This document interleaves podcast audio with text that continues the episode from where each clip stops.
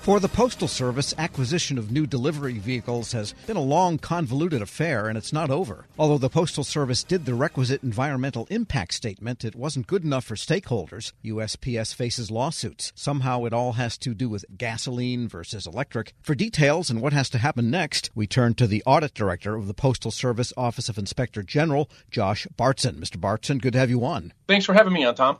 And what is the status here? They let a contract some time ago, I think in late 2021, for a fleet of vehicles. Some were to be electric, some were to be gasoline.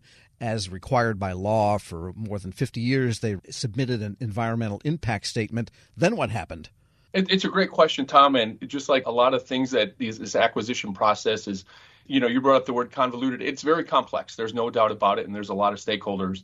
And right now, as simple as I'm going to say, it's going to be the Postal Service is on the path of still purchasing new vehicles with some combination of internal combustion engines and electric vehicles. And it's one of those things, at the end of the day, the Postal Service has a massive vehicle fleet, over 235,000 vehicles, and they get old.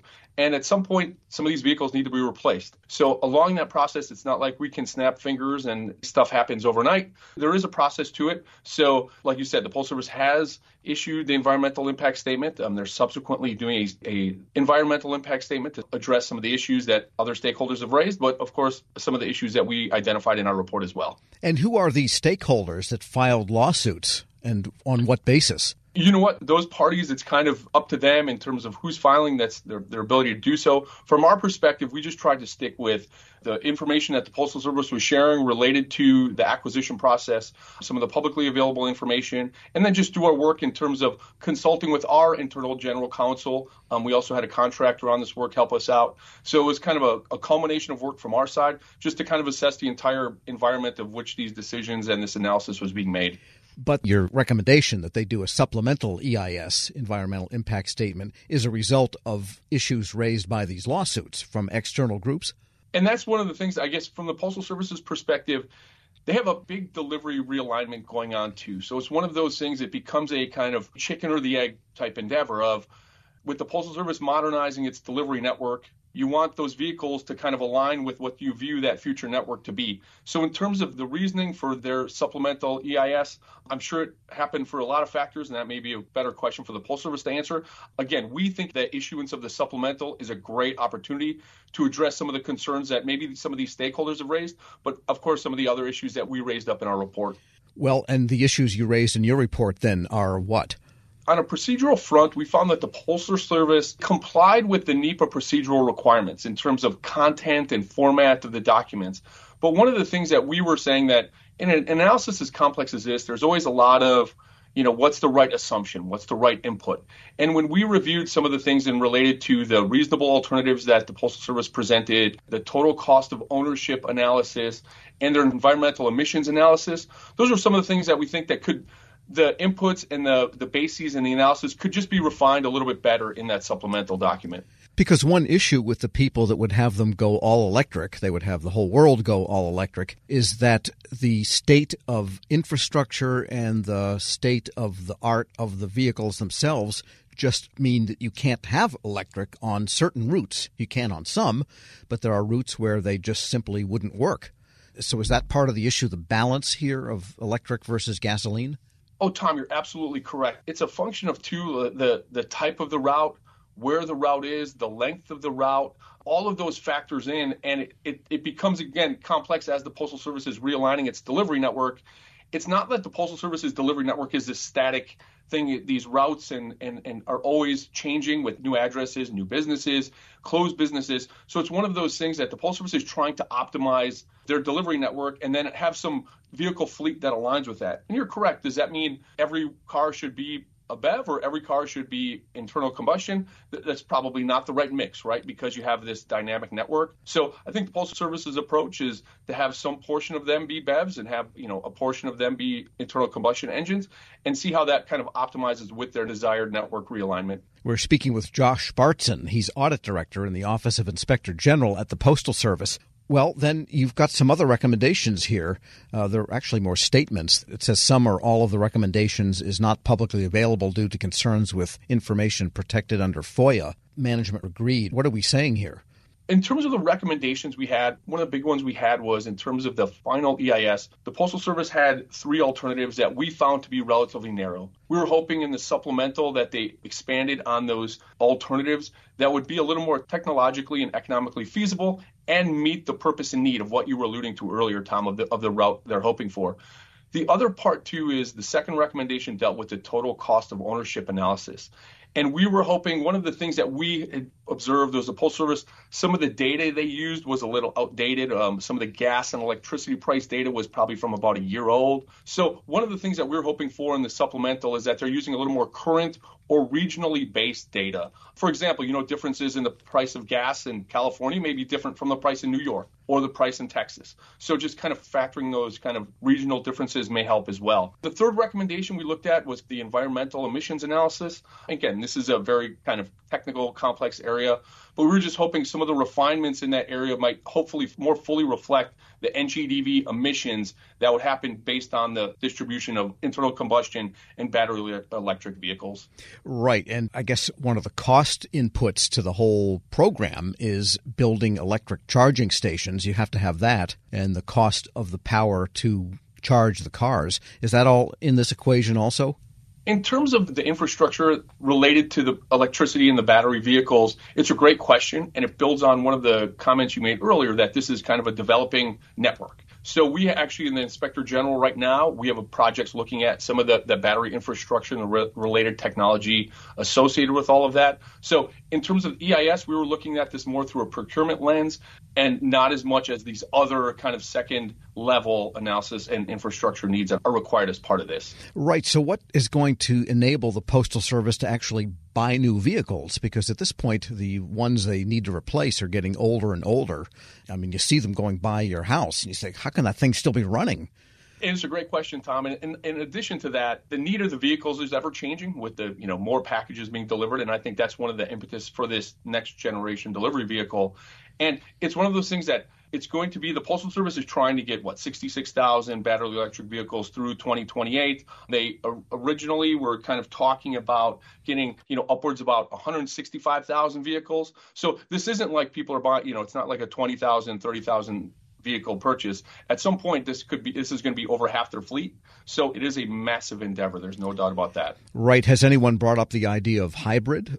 because that technology is pretty mature and it's a great question. That would that would be something in terms of the postal services, you know, that you may want to ask them that. And from our perspective, even something as simple as a battery vehicle, there's a lot of different types. There's a lot of different batteries, and and the, the network would be different. So even navigating all of those waters, the Postal Service is doing their due diligence, you know, in terms of this fleet. And this is where maybe again nothing. It's very it's just a complex endeavor, and they're trying to make sure that they're doing a good job to make sure this purchase and acquisition is in line with what the optimal part of their delivery network. Josh Bartzen is Audit Director in the Office of Inspector General at the U.S. Postal Service. Thanks so much for joining me. Hey, Tom, thanks for having me on.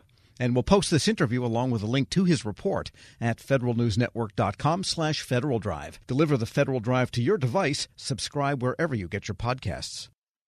Hello, and welcome to the Lessons in Leadership podcast. I'm your host, Shane Canfield, CEO of WEPA.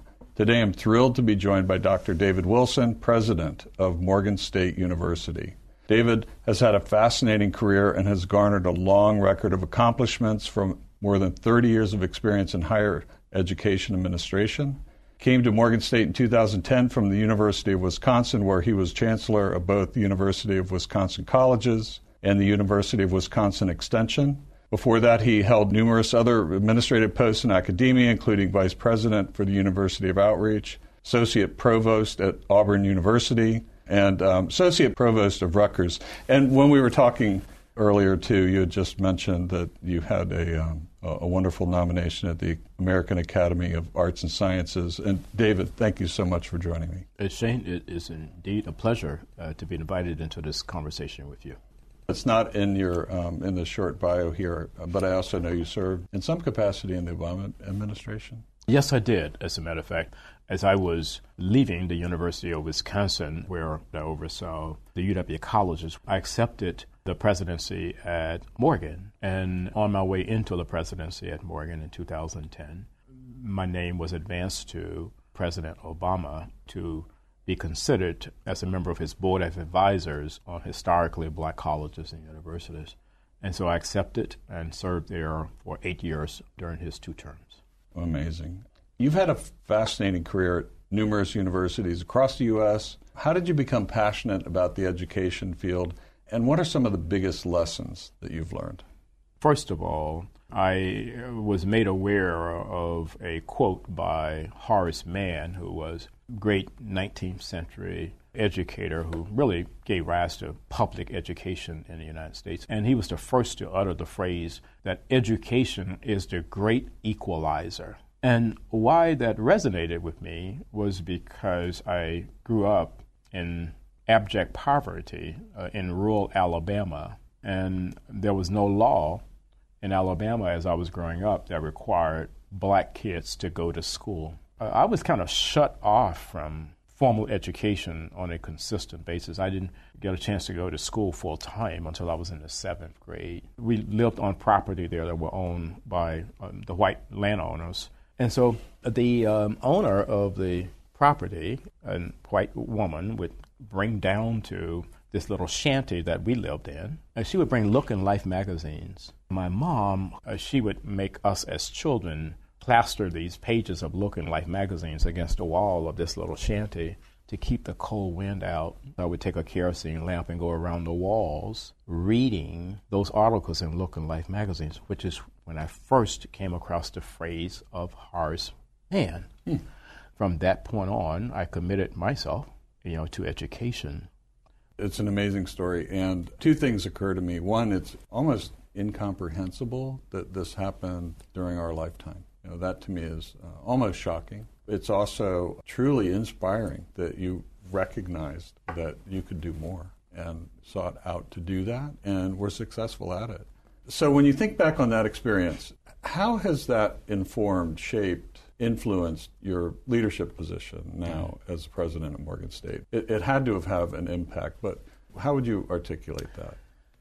So, if you go back to that Alabama environment, what I saw it was just so many people, my own brothers and sisters, who were 10 times smarter than I was. But my first five brothers were illiterate. They never got an opportunity to show the nation how brilliant they were. Therefore, I really took on this whole notion that my life had to be about ensuring that individuals who were drowning in potential and they didn't realize it would be in a position where they would realize it. I was never ever about positions that would enable me simply to replicate privilege. I don't care where you went to school. I don't care what type of family you came from. I think that's where sometimes we kind of get education wrong. Uh, we have institutions that want to define themselves uh, based on how many students they don't admit.